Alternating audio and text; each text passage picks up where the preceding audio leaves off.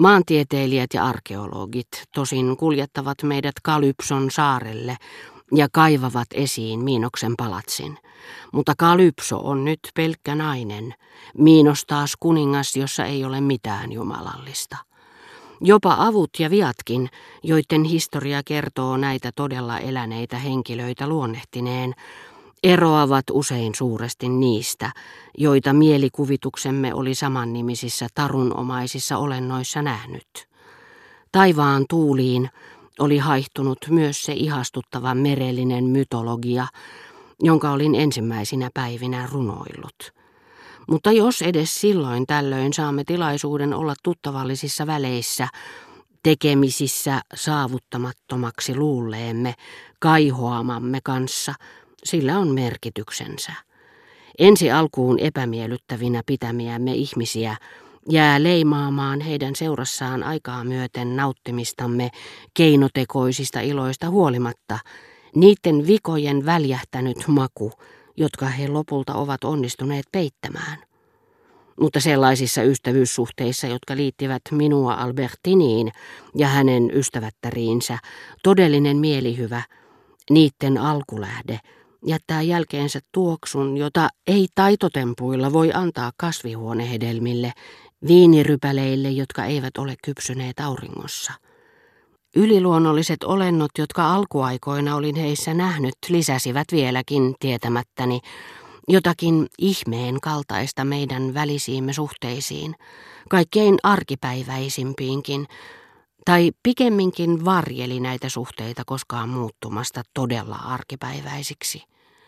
Haluni oli niin ahnaasti etsinyt niiden merkitystä silmistä, jotka minut nyt tunsivat ja hymyilivät minulle kohdattuaan ensimmäisenä päivänä katseeni kuin toisista maailmoista tulevat säteet.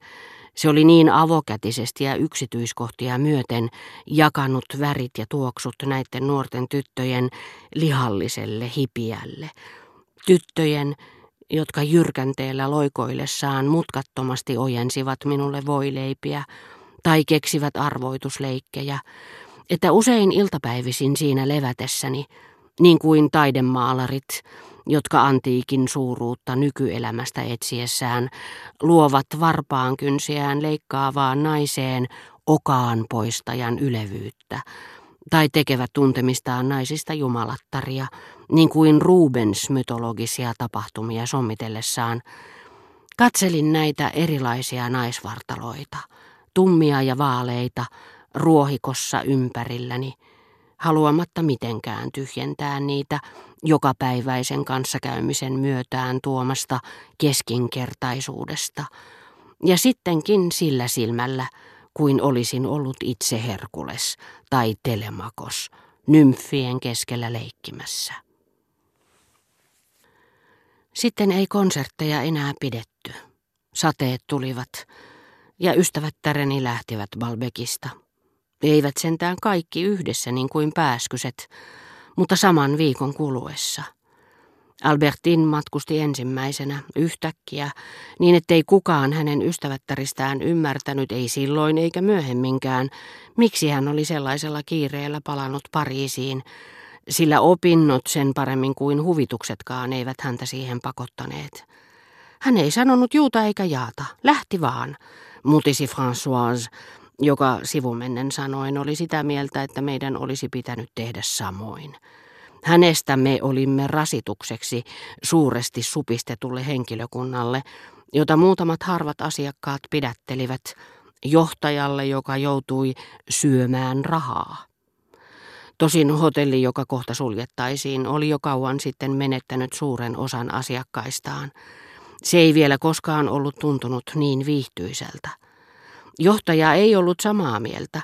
Jääkylmästä salongista toiseen, saleissa, joiden sisään käytäviä palvelijat eivät enää valvoneet, hän harppoi käytävissä uudessa lievettakissaan parturinsa perusteellisen käsittelyn jälkeen, niin että hänen äitelät kasvonsa toivat mieleen sekoituksen, jossa yhtä osaa ihoa vastaa kolme osaa ihovoidetta, aina erilainen solmio kaulassa, Tämmöinen eleganssi tulee halvemmaksi kuin lämmityskulut ja henkilökunnan ylläpitäminen kokonaisuudessaan.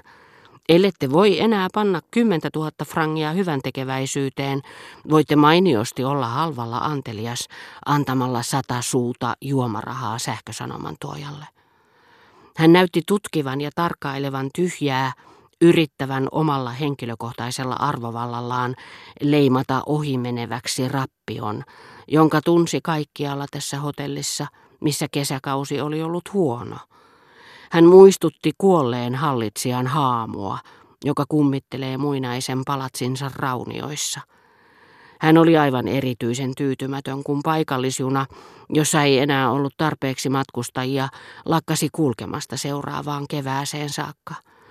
Täältä puuttuvat, sanoi johtaja harmissaan, kunnolliset liikutusvälineet. Kärsimästään rahallisesta tappiosta huolimatta hän teki suurisuuntaisia suunnitelmia tulevia vuosia varten. Ja koska hän sentään pystyi tarkoin muistamaan vaikuttavat sanonnat, silloin kun ne liittyivät hotelli- ja ravintola-alaan ja tekivät sille kunniaa, minä en saanut tarpeeksi tukea henkilökunnan taholta, vaikka ruokasalissa olikin hyvä työryhmä, hän sanoi. Sen sijaan vahtimestareissa ja ovimiehissä oli toivomisen varaa, mutta saattepa nähdä, minkälaisen joukko-osaston minä vielä ensi kesänä saan kokoon.